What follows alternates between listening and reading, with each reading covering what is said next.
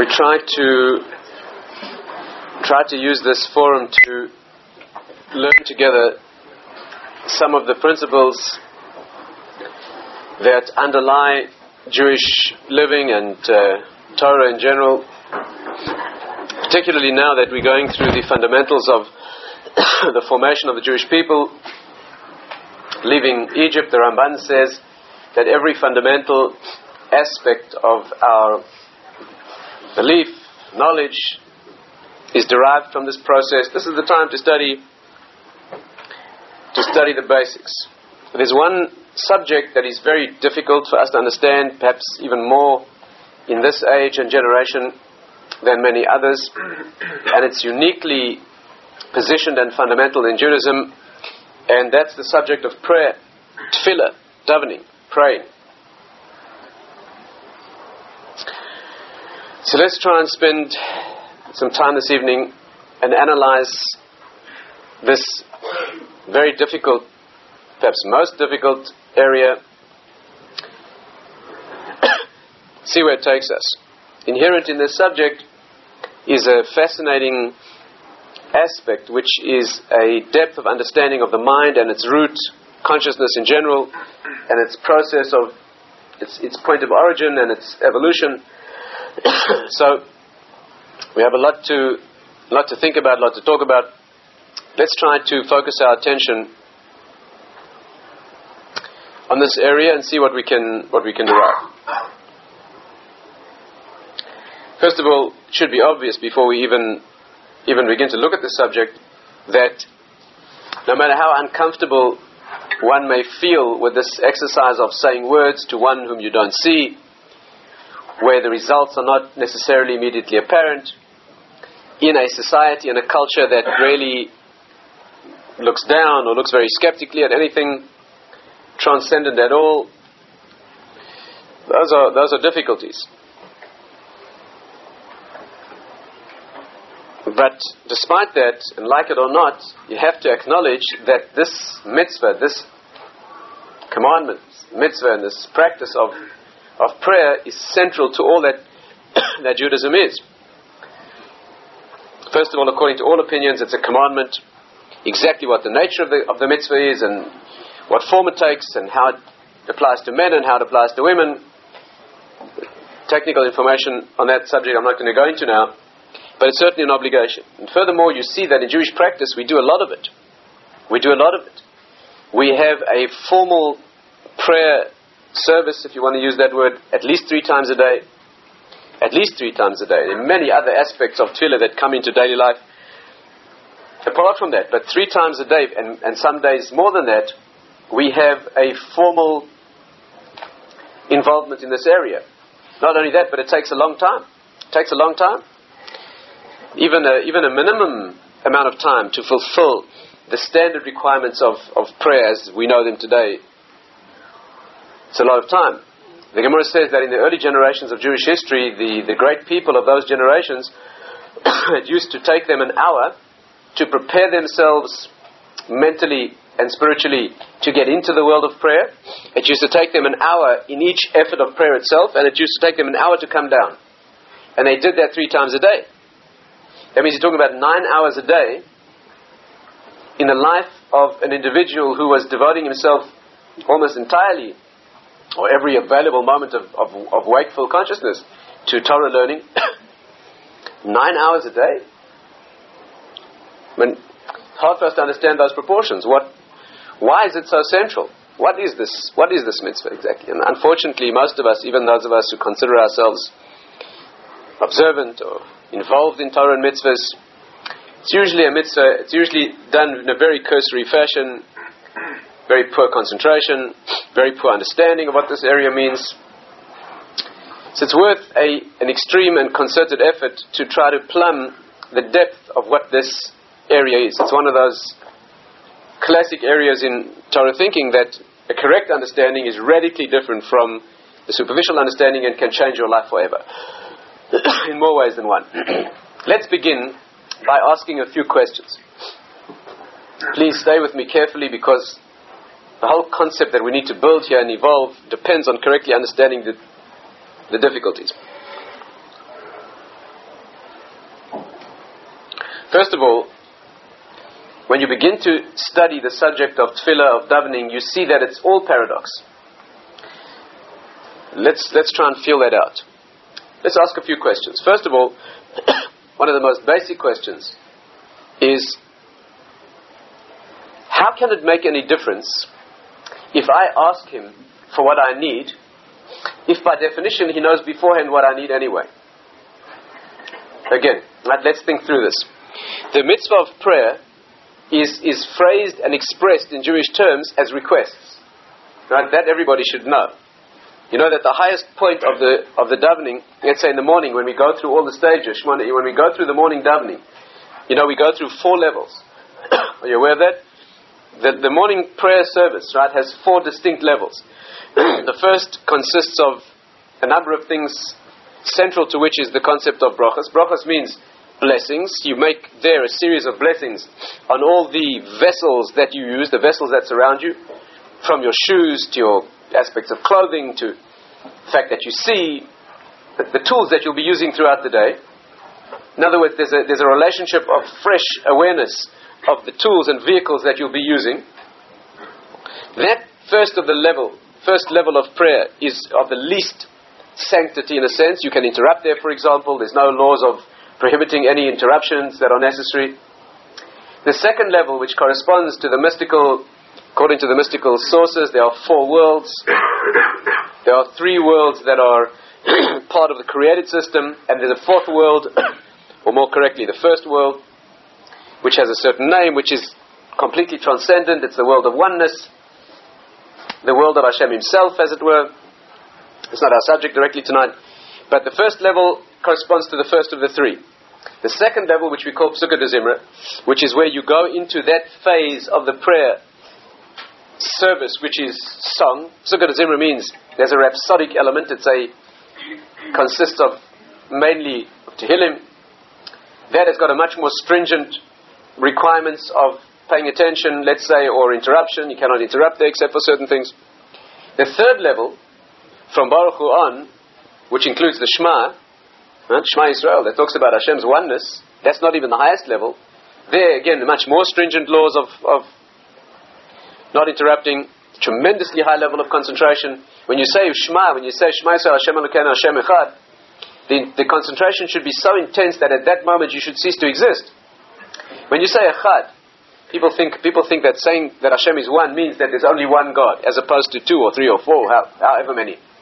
But that's not really what you mean. Saying that Hashem is one is a very small component of what you really mean.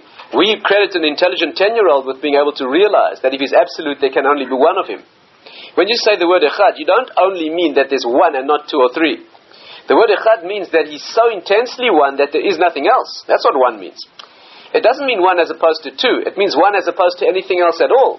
The oneness should be so intense in your concentration when you say the word echad that you should cease to exist because there's only him. In fact, it's one of the reasons that the commentary said that you shouldn't prolong the word echad for too long. Because you may, you may get lost up there and forget to come down again into who you are. But for that moment, there should be a, there should be a consciousness of only his existence. That's what echad means.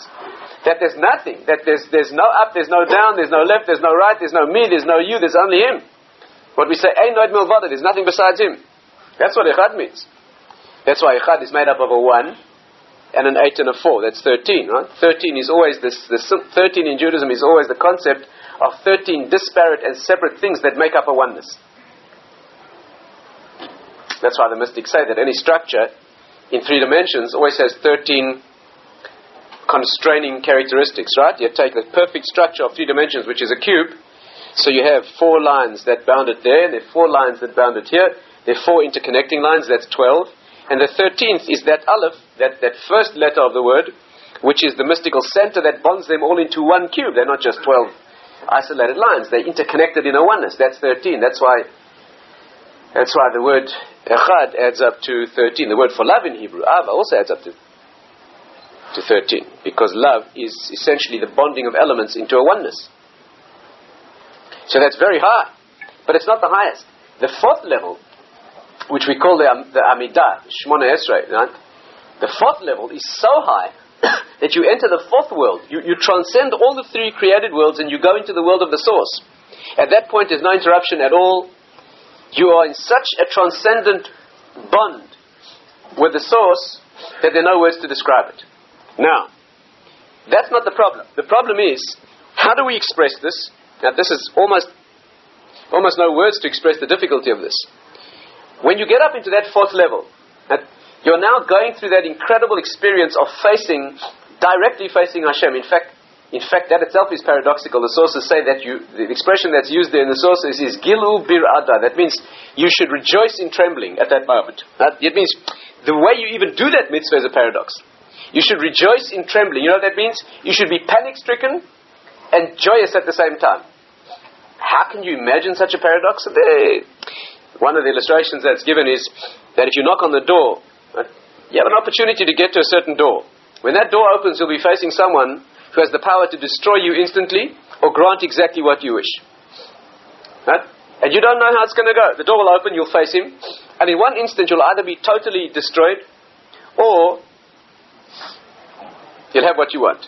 What's the emotion that you, that you experience as you knock on that door? There's a panic stricken trembling in joyous ecstasy. Why? Because for all the fear of facing this powerful individual, there's the ecstasy of the fact that you now have your opportunity to ask.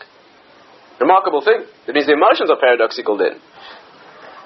The reason for the paradox, uh, difficult to go into in detail, is because when you, when you, when you get to the source, you're always entering the paradox, the ultimate paradox, which, are, which is Hashem's oneness and yet your differentiated existence. That's the source of all paradox, how He could be one and yet I could exist. That's why this whole subject is, is fraught with, with paradox. But without going too much into the mystical depth, let's just understand what we're saying. We're now holding in this place of source, dealing with face to face with the source himself. And what do you do at that moment? You ask for what you need. There are no words to express the difficulty of that. First of all, let, us think it through. First of all, what sense does it make to ask from one who knows what you need anyway? But this is not a joke. There's no, there's no jokes or empty ritual in Judaism. In Torah, everything has intrinsic meaning. What's the meaning of asking one who knows exactly what you need and what you're going to ask before you ask it anyway? Transcends time. Secondly, how could asking make any difference? How could asking make any difference? Surely, if it's good for you, he's going to give it to you. What loving father would withhold from his child what the child needs if the child didn't ask? Again, if you love your child and you know that this child needs a certain thing and he needs it for his survival and he needs it for his self fulfillment, would you withhold that thing? You'd give it before the child even thought of asking because that's what the child needs. And conversely, if what the child asks you for is bad for him, you won't give it. If your child approaches you and asks you for something dangerous, no matter how intensely your child asks you for that thing, no matter how much he pleads and cries, you're not going to give it because it's harmful. So how can your asking make any difference? If you need it and it's good for you, surely he would give it to you without asking. And if it's bad for you, he's not going to give it even if you ask. Is this clear? When a mother's walking down the street with a little child and the child picks up what a jagged piece of broken green glass from a broken bottle. Children love that because you can look at the whole world through it. It looks marvelous. The mother's going to take it away because it's dangerous. The child's going to cry because the child wants this but the mother's going to take it away. The cries will, will, make no difference to her. Why? Because it's dangerous. So if you get up in front of Hashem and you say you want whatever it is that you want, and it's not good for you, He's not going to give it to you. And if it is good for you, then why, why do you have to ask Him? if you want to appreciate this question just a bit more deeply, from a slightly more mystical perspective, right, it's worth concentrating because it's a depth that's worth understanding. Stay with me sensitively. If you ask him for something, and he gives it to you because you ask him, you've changed his mind, haven't you? Again, again, if he was going to give it to you anyway, you're about to get it anyway. Your asking is only a tokenism. But that's ridiculous. That means that you're pouring out your heart in this, in this, in this, you know, heartfelt and intense request. And, and all the time it's a mere formality, it's actually doing nothing, you were going to get it anyway. That's ridiculous. So if you tell me, no, you weren't going to get it, but you changed his mind. Now that you've asked for it, you're going to get it. You mean I changed his mind? Do you know what this means? That means he's looking down at you and he's saying, you know, this is not good for you, and therefore I'm not going to give it to you. Now I say, well, just one second, I've got a presentation to make. Three steps back, three steps forward. Five minutes later, he looks down and he says, Well, Tatz, you know, now that you put it that way. you know, that's not the way I saw it before, but that's a very good presentation. Here you are. No. Is that what's happening?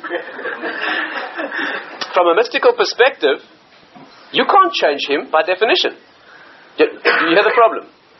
So why are you asking if the only possible outcome of your request could be that you you granted what you asked. So, so, so what does it mean? He wasn't going to give it to you before, for whatever reason.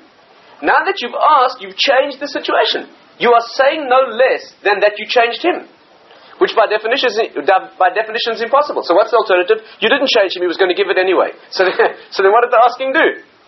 Do you hear the problem? I mean, if anybody, I presume there are people in this room who pray occasionally. If not, why not? but you should know what you're doing. The Rambam holds that the Torah mitzvah of prayer is only what's called le'et mitzvah, which means at a time of distress.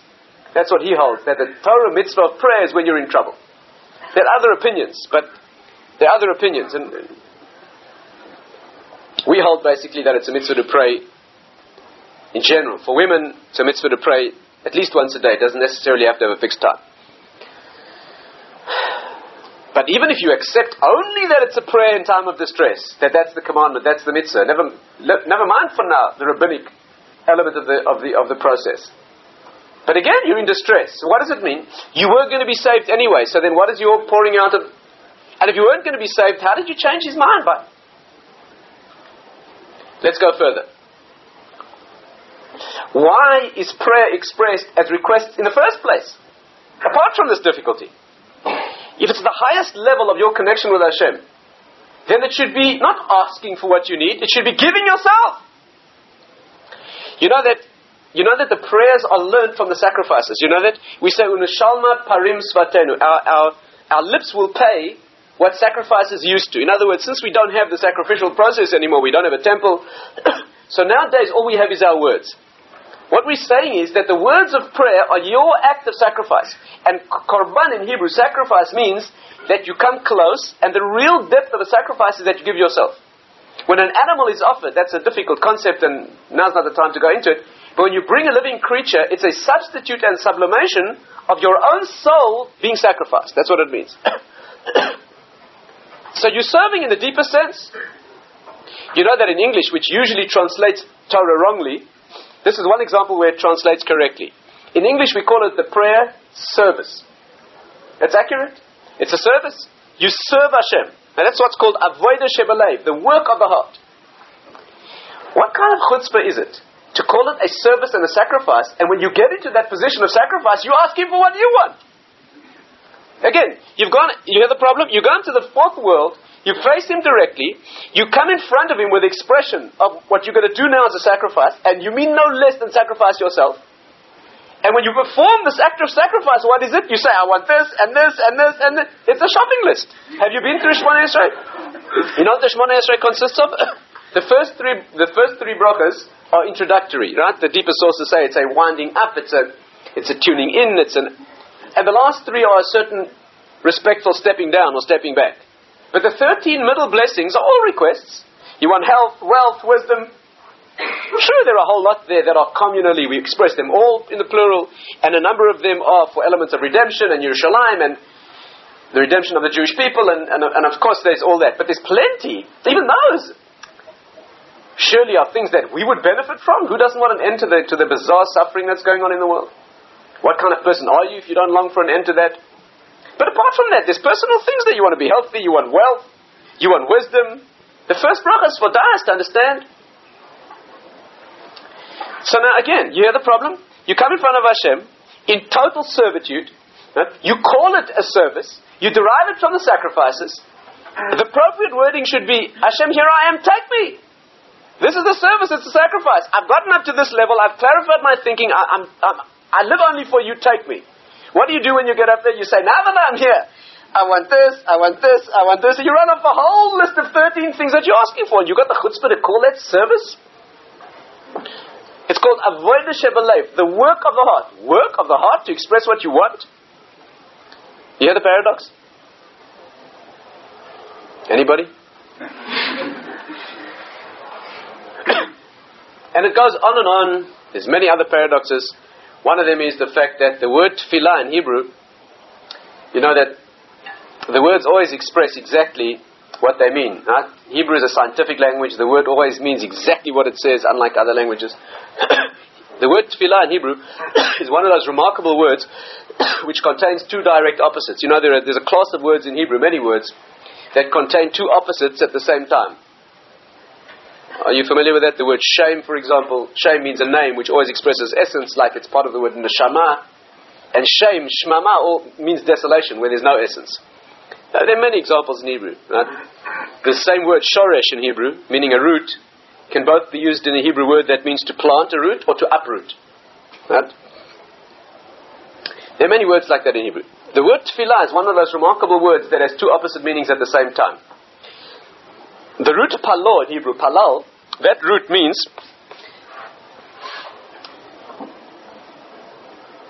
it means an expression of something that is so far beyond anything that could possibly be expected or even conceived that it would have to be miraculous.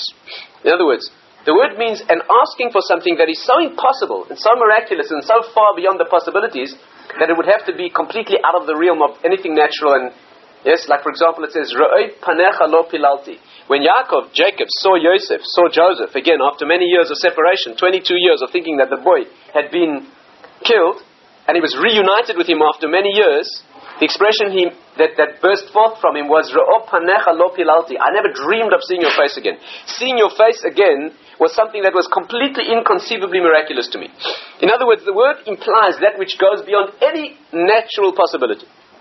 But the word palo, palal in Hebrew also is the root of the word plili, which in Hebrew means that which pertains to the system of judicial exactitude, meaning the thing that fits the law exactly. The, the same root in Hebrew means that which breaks all rules and all possibility of laws and structure, and that which perfectly is a function of the structure. The same word means both those things. Why? Because when you pray for something, when you ask for something, and the result is given, Right? The mystical sources say that two things happen. One, a miracle occurs. A miracle occurs. You changed his mind. Do you want to put it that way, we'll have to see a more accurate definition of that. You, you get something that wasn't going to be. And on the other hand, they say that all you do is reveal that that was meant to be anyway. that duality, that paradox occurs. Perhaps we need an example to make it a bit more clear.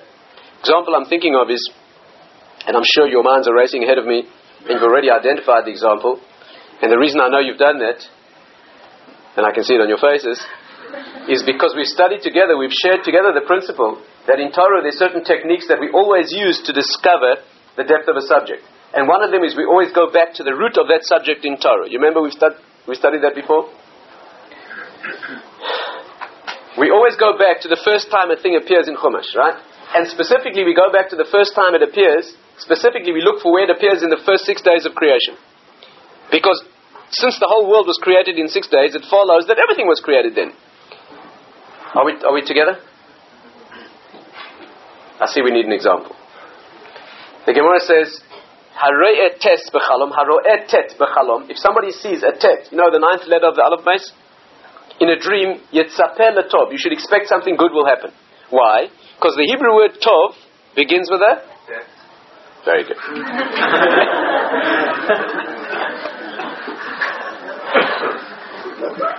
So far, so good. Since the word good begins with a tet, so if you dream that letter, you should expect something good will happen. Comes along the Gaon of Vilna and asks the obvious question. There are a lot of very bad words in Hebrew that begin with a tet also. Some of the worst words in Hebrew begin with that letter. So why should you choose? Do you understand the question? Why, when you see that letter, does it mean something good? You could have chosen. Answers the Gaon most beautiful and, and, and central principle. The first time that a tet appears in the Torah is ki tov. The first time that that letter swims into focus in its moment of creation is in the context, the first letter of the word of goodness. That will always be its root meaning. Do you understand? Later meanings will always be emanations or resonances that are secondary. Of course, there's much more you can learn from this one. One beautiful thing you can learn is if it always means good at root, then even those words that mean badness must be based on a root, you understand? That there must be somehow emanations of a goodness inside. It's a more remarkable thought. But that needs, that needs more analysis another time. The point is that the first time a thing appears is always its root. You know, just like when a child is formed, when the genes fuse and they form what the child will be, the rest will only be a revelation of what was laid down at the point of origin. And therefore, we always go back to the first time in Torah that the thing is mentioned, because that is. So, where is the first time in Torah that we meet the concept of prayer? And the closer we'll find it to the beginning, the more central and seminal an idea it must be. So the Medrash says that the first time we find prayer, and specifically in the first six days of creation, was no less than the first action that the human being ever did. Right? Adam, or Adam and Eve, Adam and Chava, when they were still conjoined, right? You know, they were, they were formed as a male-female complex, right? You know that. They were not two separate human beings. The two of them were fused at their backs, right? There was no back. There were two fronts. They were, when they opened their eyes, right? Let's, for now, just, let's call it Adam, Adam HaRishon, when he opened his eyes, we think that he saw a garden. He was created in a garden, but the Medrash says he wasn't created in a garden. All he saw was dust. Why? Because all the plants of that garden had not broken the surface of it. But Terem Yitzmach means they had not yet flourished. Why? The seeds were poised, they had begun to grow, but they had not broken the surface of the earth. Why? Ki Adam ayin lavodet adama. There was no man to work the land. Since there was nobody to work the land, nothing had grown. Now, the problem that the commentaries deal with is there was no work that had to be done in the garden. It was a miraculous existence. He didn't have to work for a living. That was the curse that came later. Therefore, the work that's being discussed here must be another kind of work. And in fact, since that garden was a garden of internal, intrinsic spirituality, the only kind of work that had to be done there was internal, intrinsic spiritual work. And that's what's called avodah shebalev, the work of the heart, which is prayer. Which means that when he opened his eyes and he perceived only a dust covering the earth, and with his superconscious knowledge and insight, he knew that this should not be. So he realized that the reason it was like this is because there was no rain. The reason there was no rain was because no one had worked, davened, prayed for it. He immediately opened his mouth and davened, prayed for rain. The rain fell, and then it became a garden. Now, that was the first act that the human being did, which means it is a very, very central and critical part of our existence. The Gemara says you cannot have what you want without prayer. No matter how essential it is for you, no matter how good it is for you, if you don't ask for it, you will not get it. It's not a luxury. It's not something that when you've got time, you know, you concentrate. Not at all. You cannot have what you want without, you can't have success in Torah learning. You can't earn a living. The Gemara says you can try your utmost. If you don't do this, you won't have that. But what do you see from this thing? Listen to the paradox. When he prayed, what happened? It rained. In other words, had he not asked, it wouldn't have rained. But when he did ask, what happened? It rained, and the, the, the garden that was supposed to be there was already poised to be. You, know, you hear the paradox? Had he not asked, he would have had nothing. When he did ask, he revealed that it was meant to be anyway. And therefore, the mystics say that prayer is both natural and miraculous. It's miraculous because without your asking, it wouldn't have happened. You achieved the result. And it's natural because once you've done it, you see that that's what he intended anyway, and it's perfectly natural. That's why in Torah you'll find dual sources. You'll see, you'll see sources that refer to prayer as a miracle, and you'll see sources that refer to prayer as a natural mechanism in the creation. Let's go further. There's another paradox, and we're just asking questions. We haven't begun to answer them yet. There's another paradox. It says in the sources, Jewish sources that deal with prayer, that before you can ask for anything, you have to be prepared to sacrifice it. You hear that paradox? You've got a chutzpah to ask for something if you're so attached to it that you're not prepared to give it up. That's for a Jew. That's for a Jew. For non-Jews, it's not the same.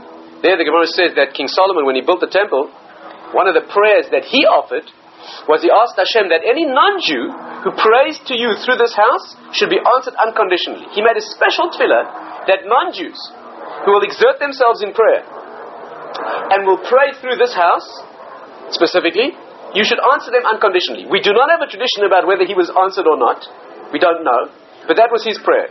We do know certain non-Jewish powers. For example, it says that the Bnei Ishmael, the Arabs, have a certain special power of prayer. It's not simple. Yishmael means that Hashem hears them. It's not so simple. But for a Jew, we don't get answered unconditionally.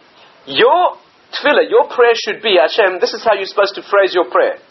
Now, listen to this paradox. Hashem, I'm about to ask you for something that I want very badly. But if it's not right and it's not good, scrap this prayer.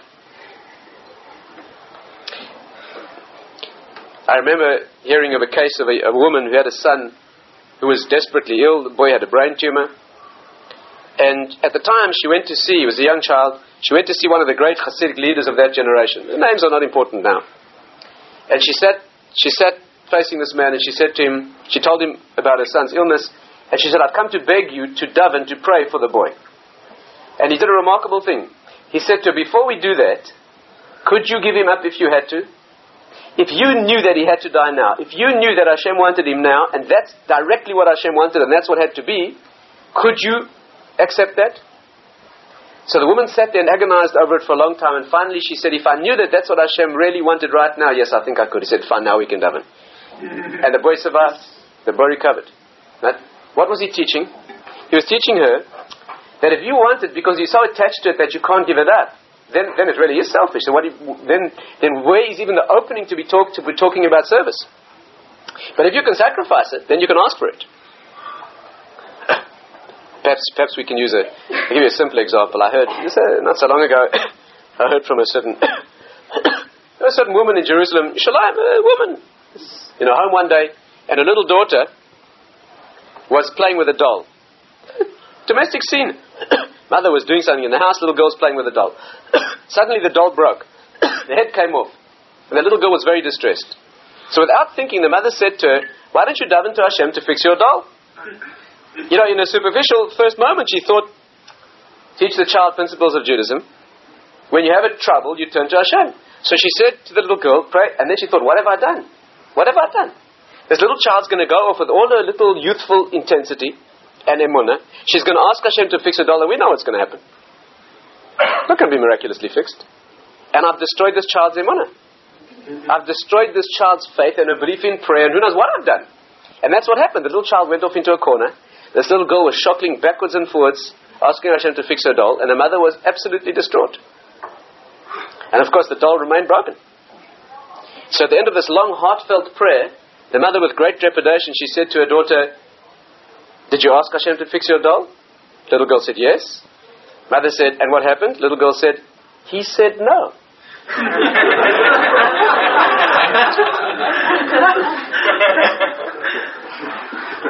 Not simple. Not simple.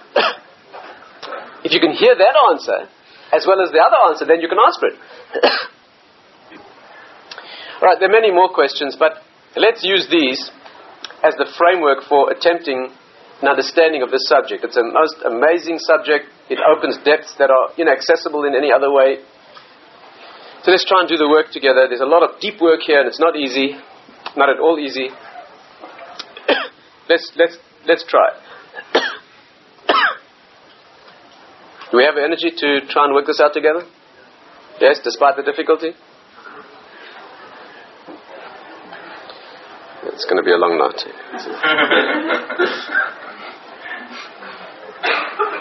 Let's do it like this. Let's take one of the questions. It's much easier to focus on one of the questions.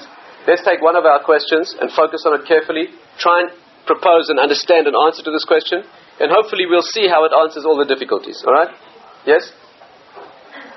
Let's choose one of the classic questions that we've tried to enunciate and see if we can. Let's take the most obvious and the most childlike, the, the, the youngest, perhaps the, the most innocent of the questions. How can you hope to change his mind? How can you present your request in such a way that you were not going to get it before, but because of your request you will get it? Does that not transgress the principle of changing him?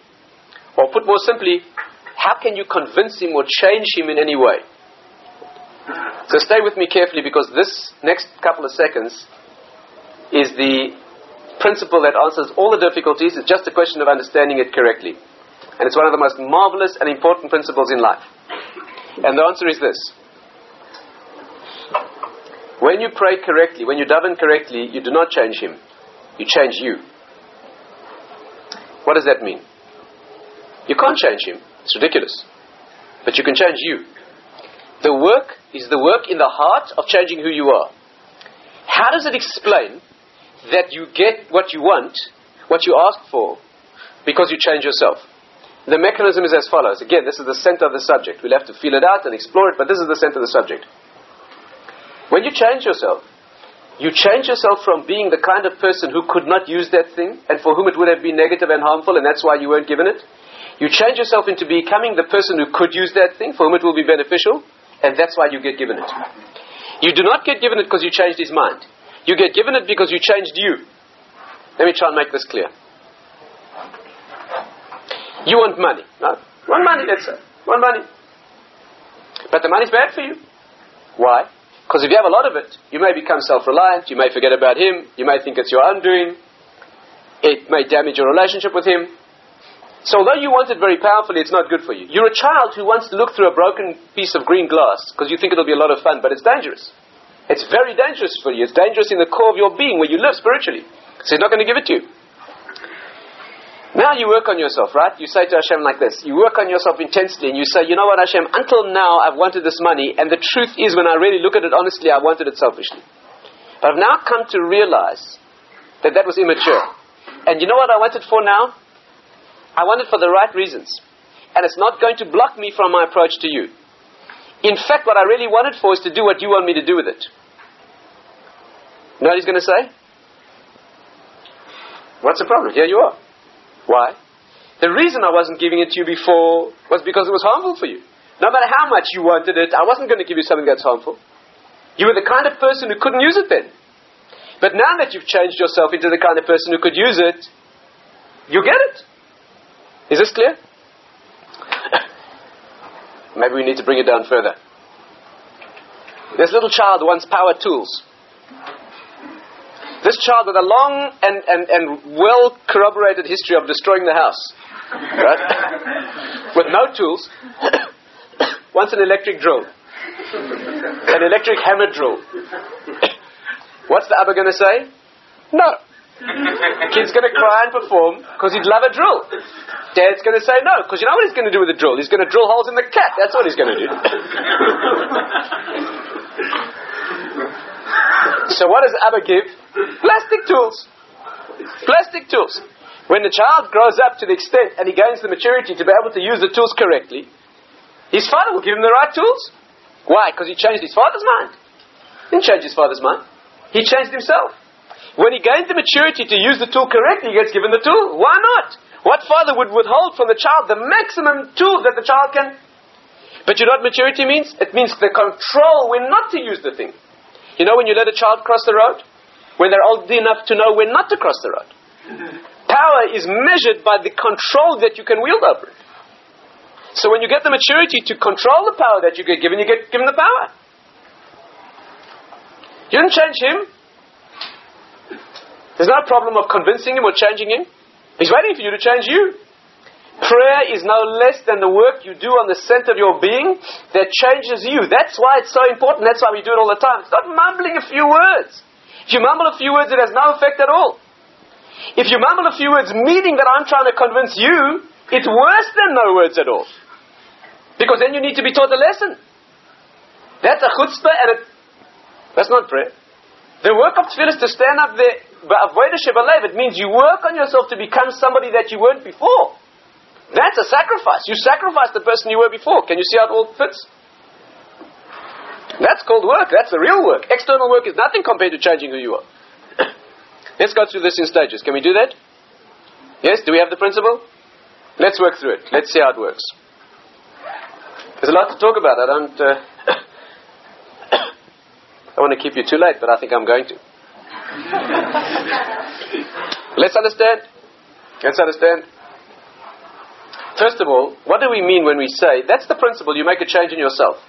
And that's why it's hard, and that's why it's central, that's why it's at the beginning of the Torah, because the creation of the human being was to do the work upon himself or upon themselves that was needed. It's not peripheral, it's not just something that oils the mechanism, it is the mechanism. All of life is nothing other than an attempt to change yourself and, and, and refine and develop and, and rectify your characteristics. And prayer does it directly. Other mitzvahs don't do it directly. When you do other mitzvahs, you train yourself to be kindly, you train yourself to understand freedom, you understand whatever the mitzvahs are. They work on you indirectly. But tefillah works on you directly. It's a meditation that changes you in the core directly. when you do a mitzvah of kindliness, right, when you do chesed, you give somebody something that they need. It changes you because it's a training exercise in becoming kindly. Therefore, the body does an action and it drives in and changes the the character, the personality. But when you daven, you don't use the body. You directly change who you are. You go into the center, you go back to the source of creation. And that's what you do. You become again that man or that man and woman as they were being formed with the incredible and cosmic potential to change who they were into the version of their own creation in perfection. And you get the chance to do that. And that's why it's worth nine hours a day. The Gemara says it would be worth doing all day if you could. Ibn Yochanan says, halavai, that a person would pray forever.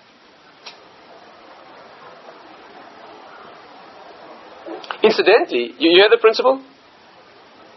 Incidentally, this is the reason. There's so many beautiful applications of this. There's a principle, share with you one. There's a principle in Torah that Hashem never interrupts a person's prayer. You know that? You know that? Example. Example. Moshe Rabbeinu, Moses is davening. You remember he's standing by the, by the sea. There's a desperate need for the Jewish people to be saved. Right? The sea is obstructing them. The Egyptians are pursuing them. There's a desert. That, uh, so Moshe Rabbeinu starts praying. What else are you going to do? That's what you're supposed to do in these situations, right? He turns to Hashem and he starts praying to save the Jewish people. What's Hashem's answer? Moshe, this is not the time for long prayers. Cut your prayers short because I wish to answer you. Cut your prayers short, stop davening so that I can save the Jewish people.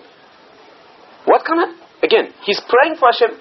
Why doesn't Hashem simply answer his prayer while he's praying? Again, you hear what's going on? Hashem says, please stop asking me. Stop praying. As soon as you stop, I'll, I'll do what you ask. What's the problem? Why does he have to stop? Simply do it. He sees the sea split, he'll stop asking. But Hashem will not interrupt the tzaddik's prayer. Why not? Why not? Now the answer is because that's what he wants. The reason that he put you in this difficulty is so that you will pray, so that you'll daven, because that's when you'll work on yourself directly. You know what you think? You think that you're in this situation, and in order to get out of it, you must pray. That's not right. You think what he wants is to deliver you, and you have to pray in order to get the deliverance. That's not what he wants. What he wants is that you should pray. That's why he put you there. The reason, the, the, Midrash, the Midrash says it, the Midrash says that Hashem so loves the prayer of the Jewish people that he put them at the sea and put them in an impossible situation so that they would cry out to him in an appeal, in a, in a, in a personal and immediate connection to him. The Midrash even goes so far as to say it was like a king who was once, uh, he gives a, an analogy of old chivalry of old She talks about a king was riding down a road and he saw a, a girl in distress. She was being attacked by a group of highwaymen. So he heroically rode over and he scattered all the attackers and he saved her. Right? And that's how they, the relationship began. Sometime later, when the relationship was not as sharp and as emotional and intense as it had been at the beginning, he hired a band of thugs to attack her so that she would cry out to him and he re- that's what it says. Hashem so loves the, the, the, appeal of the Jewish people to him, which is an appeal, a direct and personal, intimate connection, that he put us at the sea with the Egyptians behind us. And the, why?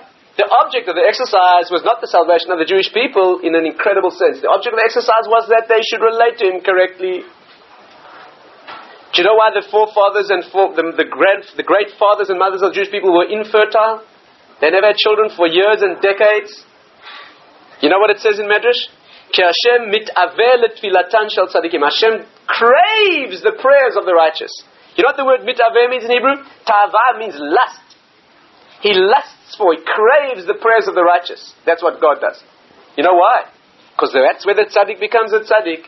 It's in working on himself day after day and year after year in an intensity of elevating himself or herself that the tzaddik through that meditation becomes what they become. Why is he making them wait day after day after day, year after year after year for what they need? After all, he's going to give them a child. It's going to be the foundation of the Jewish people. So why does he make them wait for years? Because they're not ready. They haven't changed themselves enough yet into being who they must be. And therefore he squeezes them more and he squeezes them more and he squeezes them more until they squeeze out of themselves that intensity of meditation that elevates themselves to where they have to be. Then they get the result. Why? Because they finally convinced him after 20 years. No, because it took 20 years to grow to be the greatness of one who could become the father or mother of the Jewish people. That's why he doesn't interrupt the prayer of a tzaddik, because what he wants is the prayer. How could he interrupt it? That's your growth. That's what he craves, is your growth. He wants you to be who you can be. So he squeezes you into a difficulty, so you cry out and work on yourself. It's not an incidental exercise. That's where you become who you become. Is this picture becoming clear? That's why it says, Odheim medabrim vani While they're speaking, I'm listening. Right? Terem yikro vani Before they even ask, I have answered. Some have asked the question, that's what the verse says. While they're speaking, I'm listening. Right? Before they ask me, I answer. Gemara says it means that in the days when they used to pray for rain, their prayer was so powerful that when they just took their shoes off, they used to daven without their shoes on in those days, they simply took off their shoes, the great tzaddikim, and it began to rain. They didn't even have to ask. So you see how beautiful the verse is? While they are asking, Odheim medabrim, while they speak, ani eshma, I'm listening. I don't answer while they speak, I listen. But, but, but when it says that they, terem yukrau before they ask, I answer. Hashem can answer before you start speaking. If you deserve it before you even begin asking, he can answer. That's fine. But he wouldn't interrupt your prayer.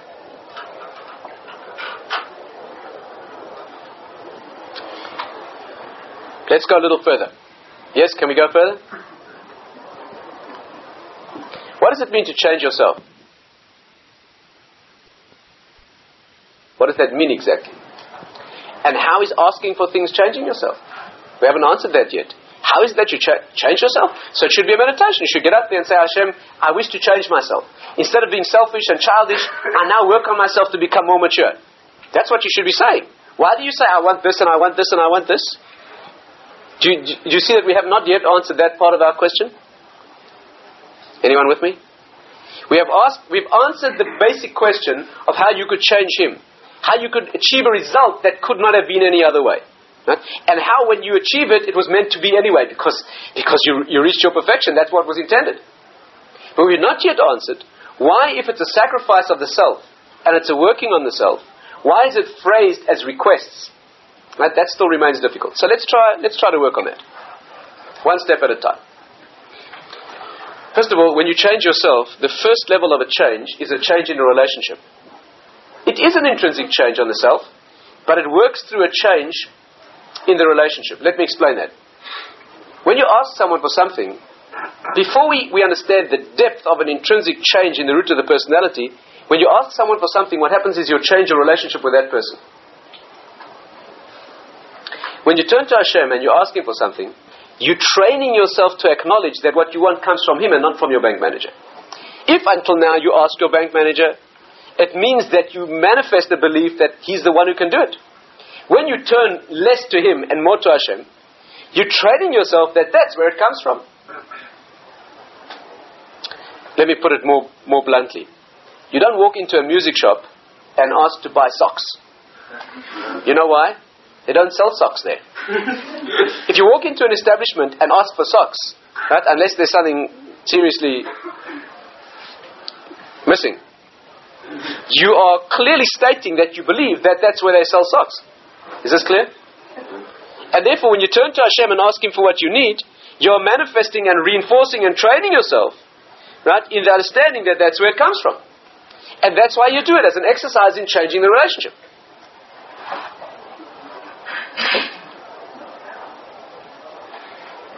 You ch- and that's what it means to change yourself. That's what he's waiting for. Example. Here's a father who's bought a bicycle for his child. He's got a little child, and he's bought him a bicycle.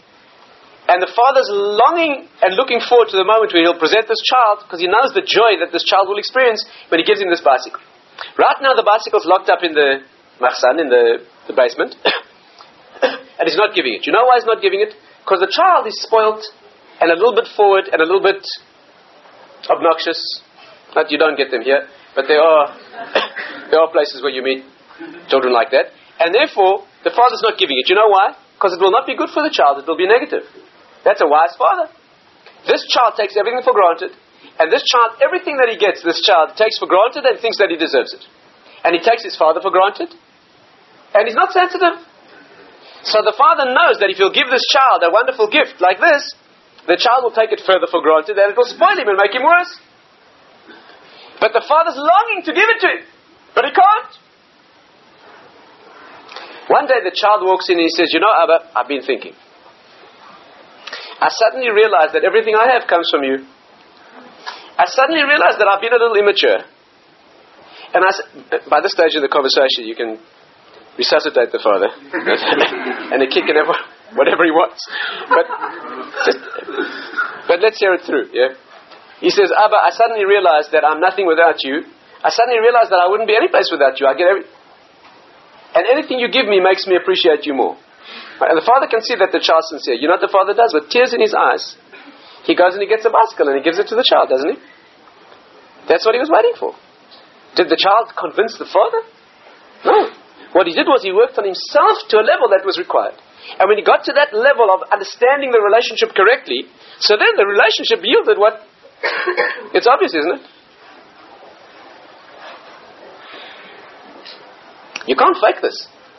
This is an Abba who knows what you mean. If you're going to get up there and make a slick presentation, yeah, and not only are you going to say, I want this thing, but you say, I want it for you. And you're lying through your teeth. then even if it was waiting in the wings, it's going to get rapidly sold to some kid down the block who's going to deserve it. That's a big problem. You're going to need a lesson, not just an absence of the gift. Something else going to have to be taken away. This is, we're talking about work on the intrinsic center of the being. We're not talking about words.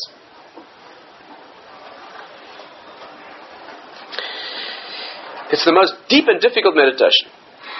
Let's take the next step. There's a much deeper form of change that's required. And this will explain why, this is difficult, but let's try. This will explain why we phrase our prayers as requests. Even though we call it service and we say that it's a sacrifice of the self, Yet we phrase it as requests. This needs deep thought. Let's try and explain it. Much more than the relationship. And the idea is this. I don't think we have time now to go into it as fully as we need to, but let's try and at least point the direction. This is the most difficult part to understand, and it's by far the most important. There's only one way you can change yourself in, in reality and in depth. There's only one part of your consciousness, there's only one part of you that you can change that makes any difference. And that is what you want.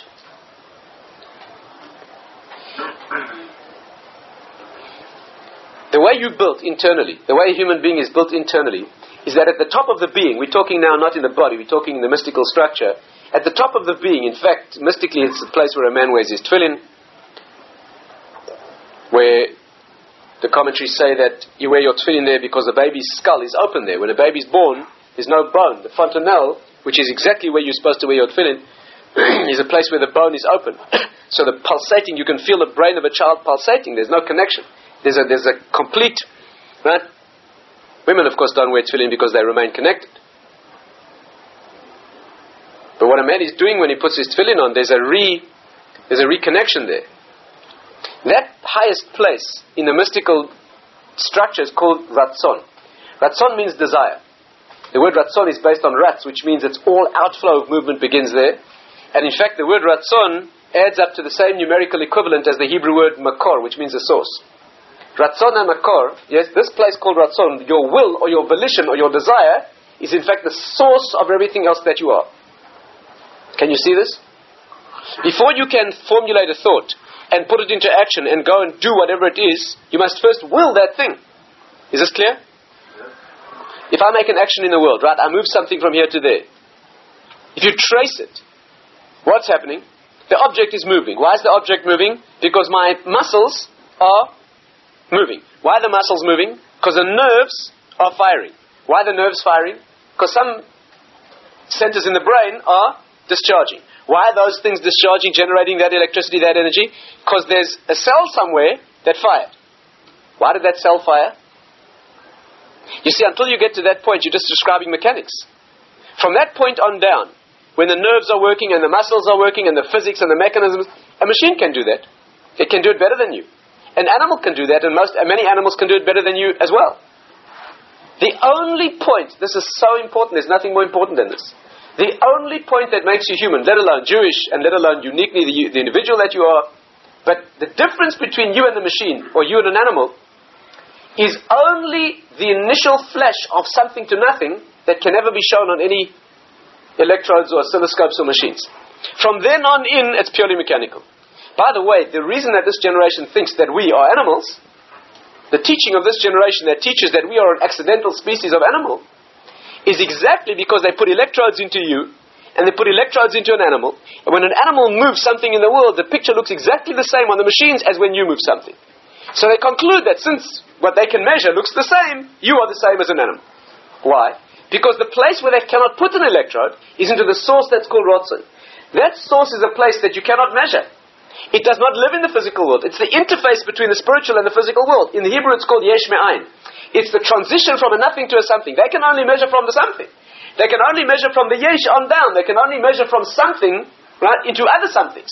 But they can't measure the gap between nothing and something. Is this clear? You can never show that, but you can know it. Because when you formulate a desire and it comes into your mind and you're inspired by it, you can feel what happened. Of course, by the time you feel it and it's there, it's already a something. We're talking about the moment of transition when it was nothing and flashed in. That's called Ratzon. You know why Ratzon is called the source, the Makor in Hebrew? Because the definition of a source is that which has no other source. If it were, then that would be called the source. Can you see this?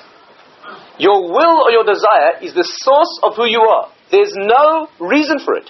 The reason is that it's you. Why do you want what you want? Because that is you. You don't want it for some other reason.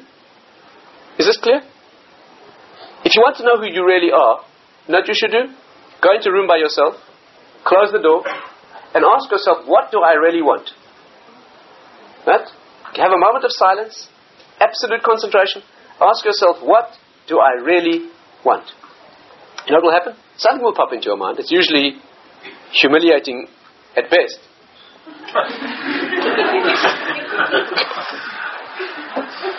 when that thing clarifies itself in your mind and you've dealt with it, ask yourself now one second, why do I want that thing? Usually you'll find, ah, I want that thing because if I had that, I could be this. Fine. Why do you want this? Why do you want to be this? Because if I were that, or if I had that, I could be or do something else. Can you see this? Sooner or later, and it's usually sooner, You'll get to something that you want for no other reason than the fact that you want it. That's you. That is you. The single central desire that fuels all other desires, that is you. That is you. It's a dangerous exercise because most people, if they really delve deeply, discover that what they really want to do is curl up in the sun and go to sleep like a dog. And there's a lot worse, I can assure you. That's already refined.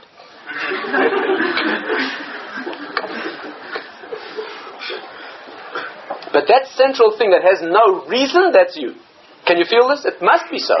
It must be so. You don't want this because if you had this, this is you. This is the source of your consciousness. You want this because that is an expression of you. Everything else you want or do is an expression of how to go about getting that thing. And by the way, you can't judge it from external activity. Very many people who want to curl up in the sun and go to sleep are very, very active and very busy so that they can finish the work earlier so they can sleep more in the sun. You can't tell from the external activity. And is this clear? And therefore, if you wish to change yourself, this is the secret. If you wish to change yourself, there's only one thing that will work. You have to change what you want. If you change how you go about getting what you want, that's no good. You're fooling yourself. That's window dressing. Instead of doing it like this, you'll do it like that.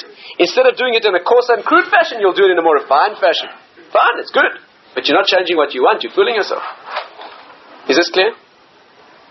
The only way you can change yourself is by changing what you want, and that's why our prayers are phrased as our requests. We are trying to change what it is that we want. That's what we're doing. What kind of change? Stay with me carefully. You can't change what you want. How can you change what you want? That's you. If that's the source that generates all else, how can you change that? You can't pull yourself up by your own hair. Do you see the problem? If the definition of the source of all your consciousness is this thing, how can you change it? You can't, if you climb up in yourself and you get to the top, you can't climb up beyond the source. Is this clear? There's only one way you can do this. You cannot change what you want, but he can. The only possible mechanism is you have to give it up, and then he gives you a new one. That's what we call negation of the ego. Yeah, the work is like this. You have to get up there and say, Hashem, you know what? In this meditation that I've come face to face with my own essence and my own being, this is who I am. It's unpleasant, it's humiliating, it's childish, it's immature, but this is who I am. You know what, Hashem? Take it. Take it. Give me a higher one. And you're absolutely guaranteed, watertight Torah guaranteed. You do that, if you do that honestly, if you give away who you are, you get given a higher one. In fact, it has to be a gift because you could never grow beyond what you are if it was left to you. And therefore, he makes a promise that if you give away, if you prepare to give up,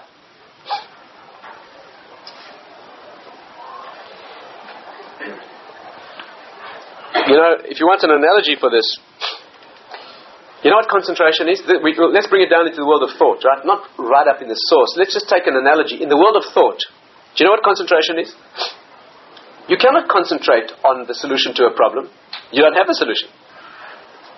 When you're trying to solve a problem or gain an inspiration, you can't think about the inspiration, you don't have it. That's the problem.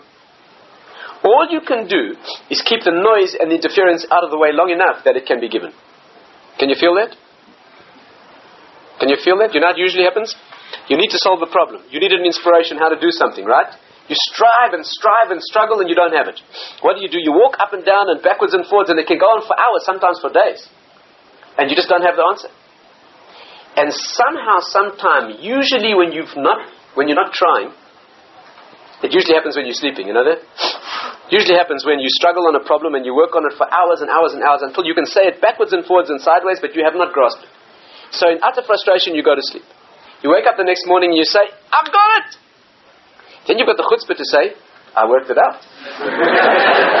you didn't work it out. You went to sleep. But because you stopped struggling, because you stopped putting your own messy, confused, noisy ego into the picture, you made the, you made the source transparent. As soon as you made it transparent, the light shone in. Is this clear? You see, in English, we say, you know, we say this in English, I had an idea.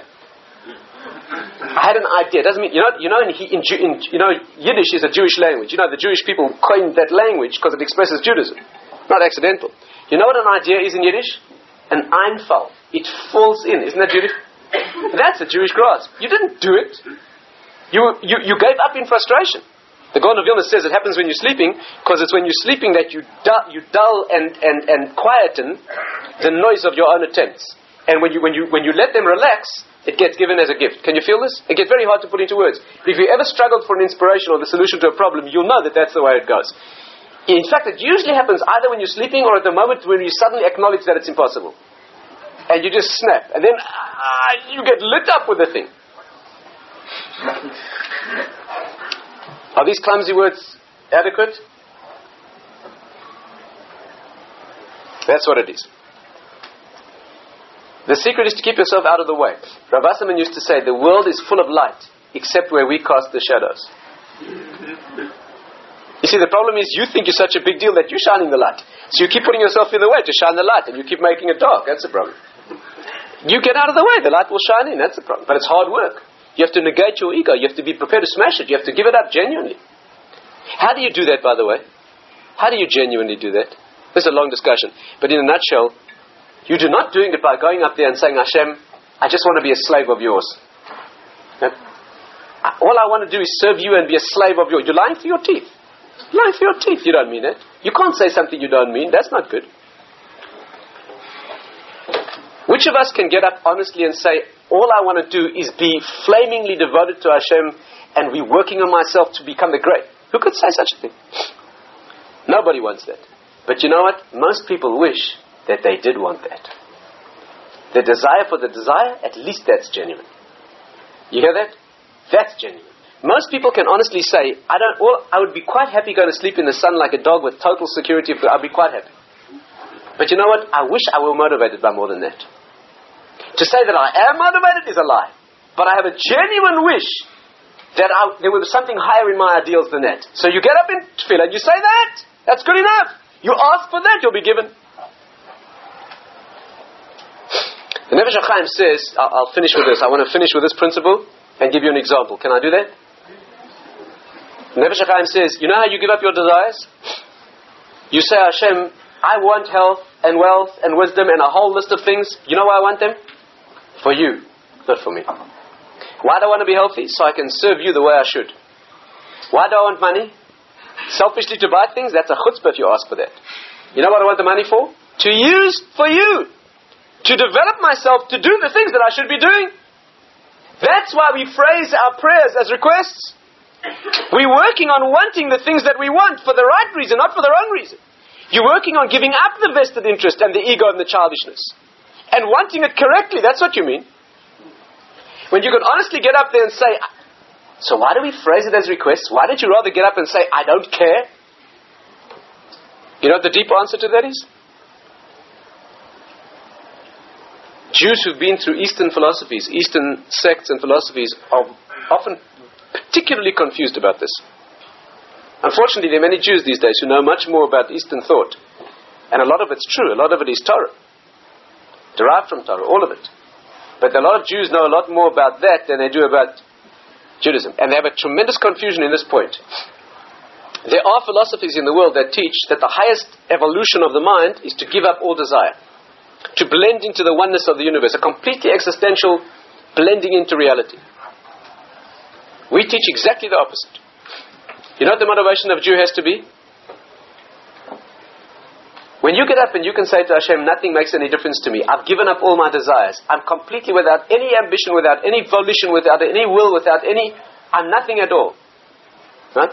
That's not an evolved person. That's a nobody. It's great. It's a great piece of work on myself.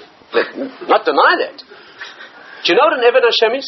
A servant of Hashem is not somebody who doesn't want anybody, who eh, eh, doesn't want anything. Such a person is not a slave. Such a person is a nuisance. Do you know what a real servant is? A person who is very, very, very powerfully motivated, but for the right thing. Again, if, if a man comes to you and says, Boss, I'm your slave. I'm your slave. I'm putty in your hands. Nothing makes any difference to me. Push me in any direction you want. That's not a slave, that's a nuisance. Do you know what a slave is? It's a person who comes to you and says, I'm fired with ambition. I'm flaming with desire to achieve. But for you, that's a slave. We don't negate our ambitions. The path of Torah is to fan to a flame all the things that are naturally your own talents and desires, not to give them up. You should want very powerfully all the things that your neshama has a unique attachment to. You should want very most powerfully to be the greatest that you can be. You should want tremendously the thrill of fulfilling your ambitions and bringing to an absolute pitch every detail of your personality. But for whom?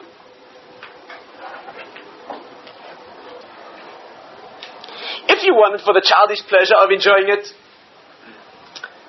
no work been done on the ego. If you want it and you want it powerfully but for the right reason, and you, then the ecstasy becomes kosher. Killing the ego doesn't mean that you don't want things. Killing the ego means that you want things even more powerfully, but you don't want the ego. The vested interest is what you give up. You don't give up the desire. You give up the childish personal vested interest in it. That's what you do.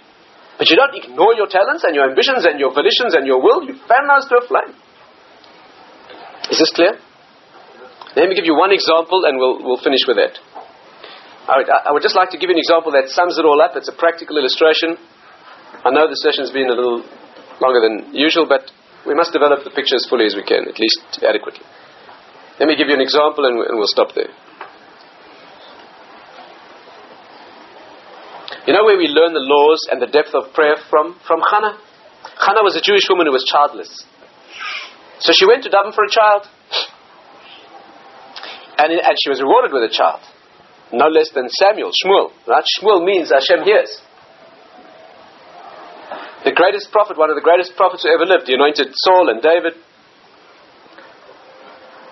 We learn from the way she prayed what prayer means.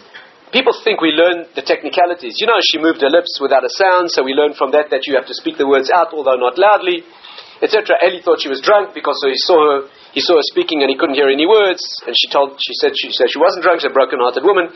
He gave her a blessing. We don't only learn the laws of prayer, how to phrase the words and how to say them and how loud. We don't only learn that. We learn the depth of what prayer means, and it's no accident that we learn it from a woman. And it's no accident that we learn it from a woman who wanted a child like she did. Let's try and study this. You know, without going into too much detail, you know that Chana was a woman.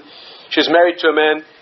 She had no children for a long time. She was Penina, who lived in the same house with her children, used to try to drive Chana into a into a into a, a, a, a pitch of, you know, she always used to in front of her. She used to. She had ten children, and in front of Chana, who had none, she always used to say to her husband, please pass a portion of food to this child of mine, and please give food to this child of mine, and to this one. She went on and on and on in front of a woman who had none.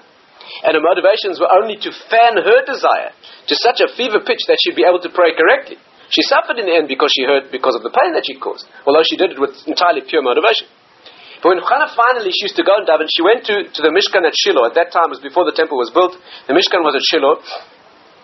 Eli was the high, was the priest at the time. The Kohen. She went to Shiloh. She asked for a child, right? and from there we learn. Now, the way. Please stay with me very, very carefully because the details here that are possible to be very, very tragically misunderstood. Misunderstood, you, you could make the worst mistakes here. Understood correctly, you could reach the most sublime heights. The Gemara says how she prayed. And the Nefesh and, and, uh, and uh, certain later commentaries explain exactly what is meant. The Beis HaLevi explains exactly what was meant. I'm going to put it together just in a package and present it to you in summary, like this.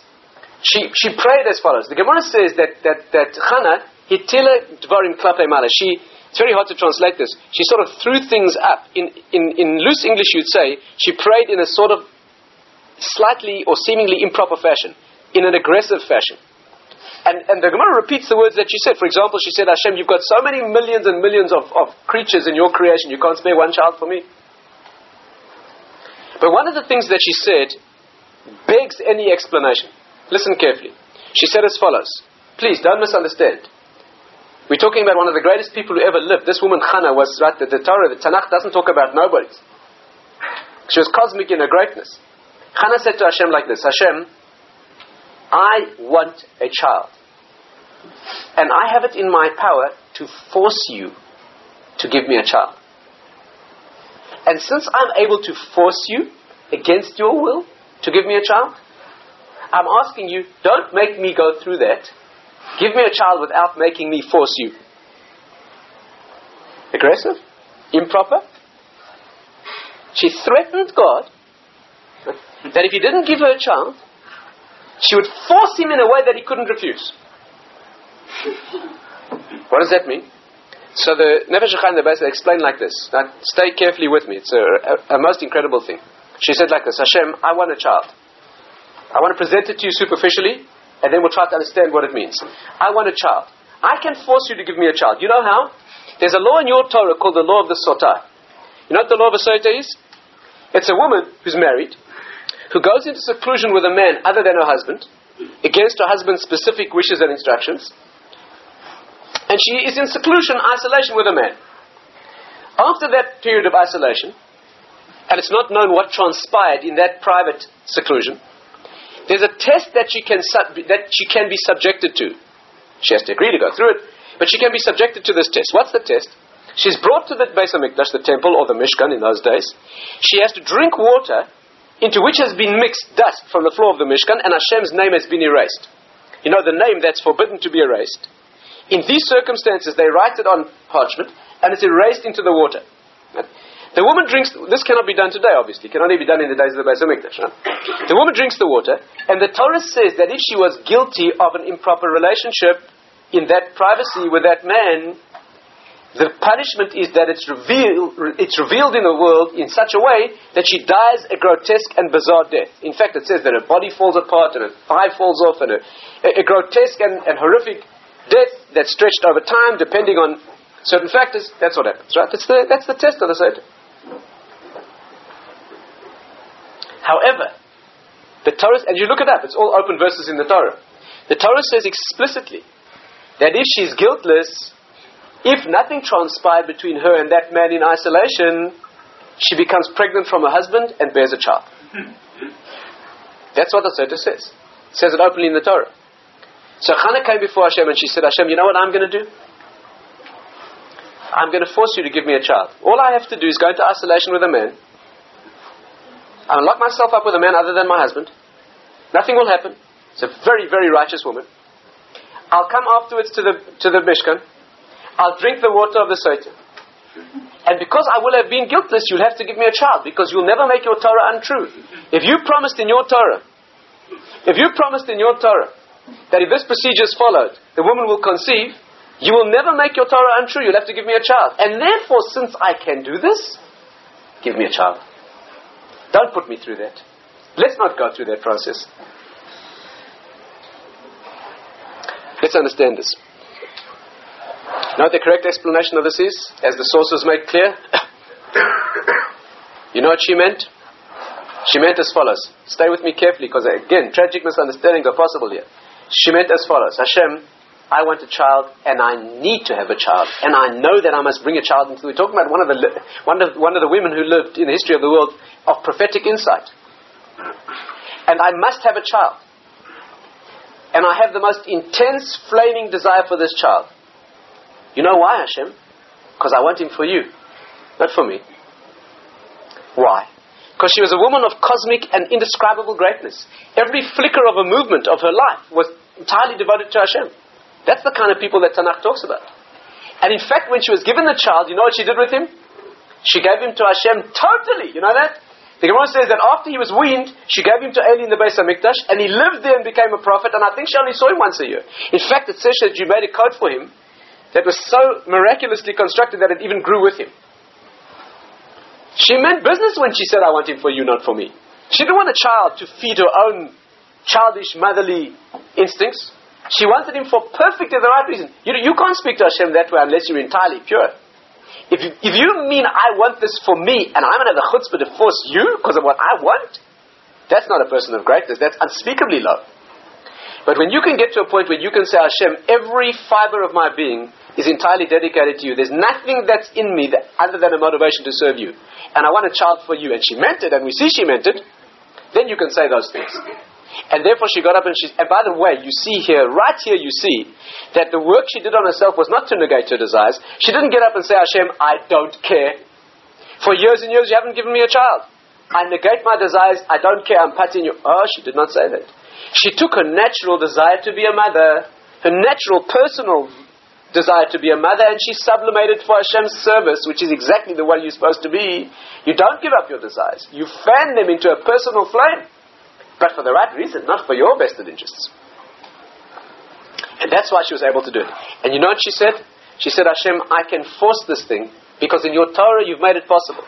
And therefore, in order to achieve this, which I know I want for pure reason, self knowledge, her self knowledge was perfect. And I know it's only for you. And therefore, I'm going to go through this process. Do you want to hold that against me? It's for you. But you know what bothers me about this process, Hashem? That if we go through it, we'll have to erase your name. And that's a terrible prohibition, and it's a terrible disgrace to your name. And that's what's bothering me. And therefore, I beg of you, give it to me without putting yourself through that indignity. That's a prayer. That's service of Hashem. That's working on the heart in an act of, of, of tefillah. But you have to, you can't play games. You have to be at that level. She was. And she was, she was given the, the request without having to go through that process. She was given Shmuel, who became the one who anointed David, who was the one who gave up all his desires for Hashem. But in summary, what we have learned this evening is the idea that tefillah prayer is the concept of negation of ego. It's not mumbling words. It's not begging for things that you think you need or want personally. That's not the idea of tefillah. Of course you can ask for things that you need. And of course you can ask and must ask for things you want. We're talking to, tonight about the most sublime and elevated levels. Of course there are much more practical levels. Of course your intention can be simply to fulfill the commandment and the mitzvah of prayer to ask for what you need. Of course, of course that must be. But every individual, every Jew should at least try sometime in their life to have a general intention that you want the things for the right reason, at least that. Even if you can't focus on every particular request that it should be totally selfless, that's a lifetime of work to achieve any of that. But at least somewhere, at least understand that that's the issue. At least once in your life, to ask for something with a, with a half formed intention that, you, that you'd like to achieve all that you can achieve because it's what you should be doing. That is, in fact, the correct work of prayer. It's the elevation into total, honest confrontation of what you are in a genuine meditation, and then the attempt to be able to refine that.